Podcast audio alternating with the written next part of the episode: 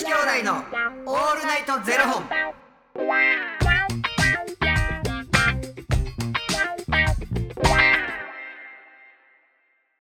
朝の方はおはようございます。お昼の方はこんにちは。そして夜の方はこんばんは。元女子兄弟のオールナイトゼロ本。911本目で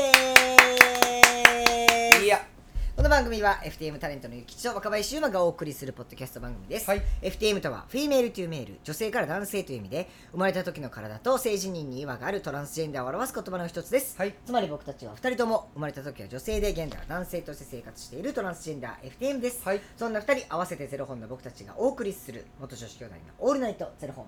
オールナイト日本ゼロのパーソナリティを目指して毎日ゼロ時から配信しております、はい。ということで本日はですねファニークラウドファンディングよりしょうもない話ただただ聞いてほしい話を頂戴しております、うん。えーなんですけどもこちらがですね、えっと10月放送分でいただいていた分なんですけどもすいませんちょっとあの回答のタイミングがあの収録のタイミングと合わず、ちょっと11月になってしまったんですけども、はい。えーお届けしたいと思います。はい、マヌルネコさんよりいただいております、はい、来ました。マヌルネコさんありがとうございます。おおきに。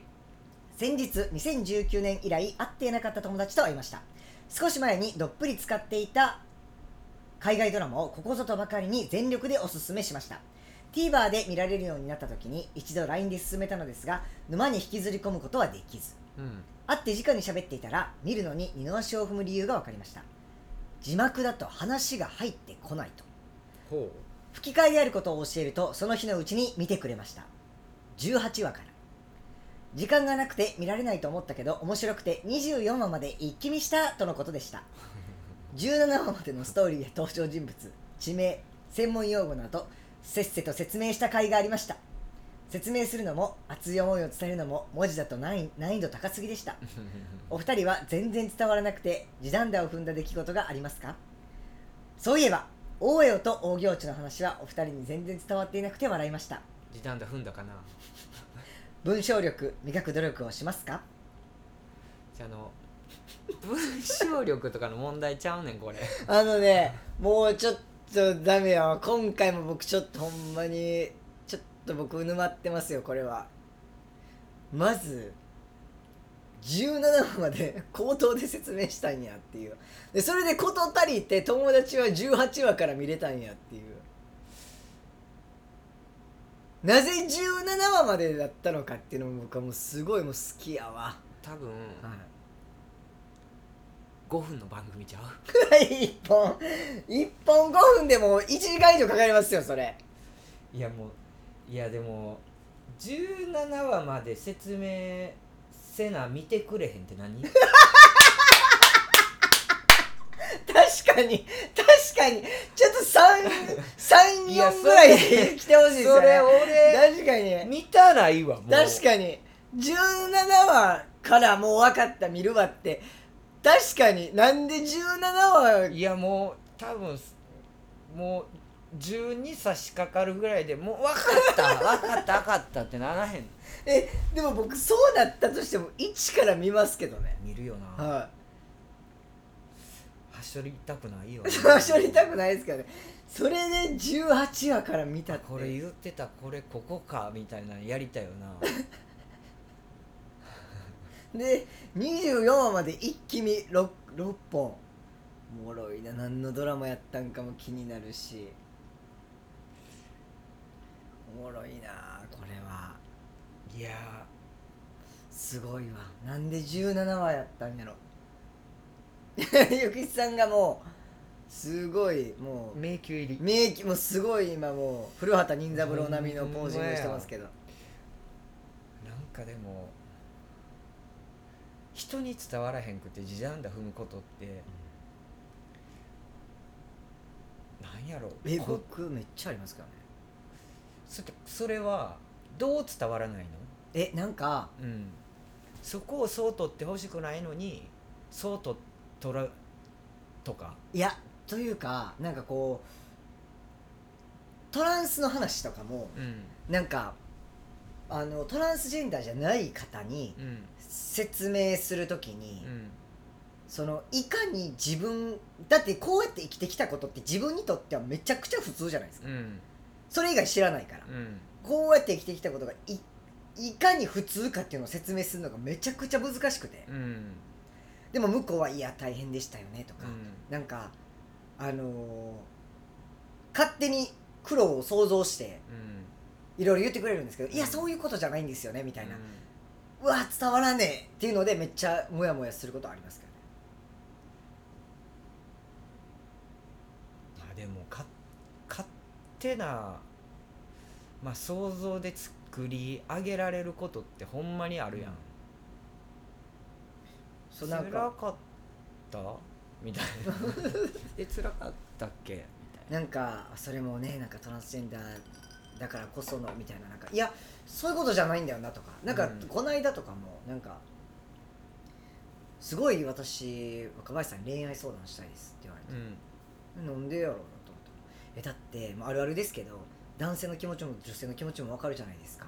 分かってたら彼女いてる、いやそうやし別れてないしっていう話じゃないですか。でいやそんなことないですよみたいな。全然分かんないですけどねみたいな。もうどどっちのことも分かんないですけどね。自分のことも分かんないしみ絶たいな。対それ言ってくるやん。言ってきます。あのおじさんもそうやねんけど「いやこいつはさ」って両方の気持ち分かるからさ俺いつも相談してんだよ。もういちいちそれに対しての返答がもう面倒くさいかめんどくさらもうあのそんなことないっすよっていうのがもう嫌で僕はもう面倒くさいから「もうそうなんです」つって「やっぱりねでもね人のことはめちゃくちゃ言えるんですよ。自分のことはできへんけど」つって。もう言うしかない。ほんまに、なんかでもそれってもう諦めじゃないですか大うんもう面倒くさいもん。うなんかそれをつまみに酒飲めるんやったら全然いいやと思って、もういちいちそこはあの否定はしないけれど例えばじゃあそれがメディアに出ますってなると、それはちゃんとその説明がいることになるからそれはちゃんと話するけどさ、なんかそれをじゃあ例えばじゃあ分かんないですよって言ってもえでも女性の時代もあったわけじゃないですかみたいな話になるわけですよ。うん。だからいやそういうことじゃなくてさみたいな。なんかもうそういうあのなんで伝わらへんのこれがっていうそのなんかもちろんそれは女性として生活してた時代もあるけどだからって言ってじゃあどっちの気持ちも分かるかって言ったらわなんか私は自分の女性しか経験してないんでみたいな。だからなんかもうみたいな感じになることありますなんか女性として生活してたわけじゃないですか。それはまあ生まれた時はそうで、そのまま育って。でも創造的に一番分かりやすいって今のまんまのじゃあ例えばじゃあ若林僕っていうのがいてそこに制服着させてるだけですよいう。本当におっしゃる通り。うん、だから中身は何にも変わってないです。ただこういうことがバレたらいけないな、うん。あこれバレたら人にこういうふうに思われるかもしれへんそれを隠してじ今の自分を隠してカモフラージュして生きてきただけやから何にも変わってないんです。ただただ制服着てただけなんですって言っても、ああいや絶対今の分はかってる 絶対分かってる。そうだから分からんねやなって思うもん、だってそうやって生きてきたことないから、もちろん分からないのは分かるんですって。分からなくて当たり前なんです、で僕たちも分かってほしいと思ってないし、ただ説明できるとするならばうん。こうなんすよ、なだけで、なんかそその時に例えばじゃあうーんとか言ってもううーん例えるならばとか言ってそのあいあなたが分かるようにっていうそのなんか変換してその人が分かるように、例えばこう家族だととかなんか共通のことを探して説明したりとかしなきゃいけなくてむっちゃ面倒くさくてそれが。もうなんか例えば兄弟いらっしゃいますか？みたいな。だとしたらみたいななんかお姉さんがとかなんかとかっていう、そのあその方が分かる言語にわざわざ変もう翻訳して説明しなきゃいけないみたいなのがあって。なんか人に隠し事をしてる時の気持ちが分かる人って分かるはずやねんけどな。その種類が違うだけで、うん。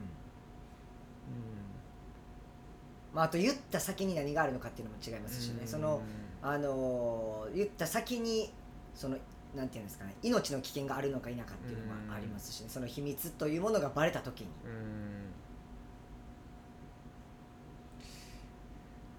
なやっぱでもなんか自分自身も決めつけで喋ってもうてる時ってあるなってあります。思うしなだって別にその今僕もその秘密というものがバレた時にっていう言い方しましたけどじゃあ自分自身これを秘密と思ってんのかって別に思ってもないしな、うーん。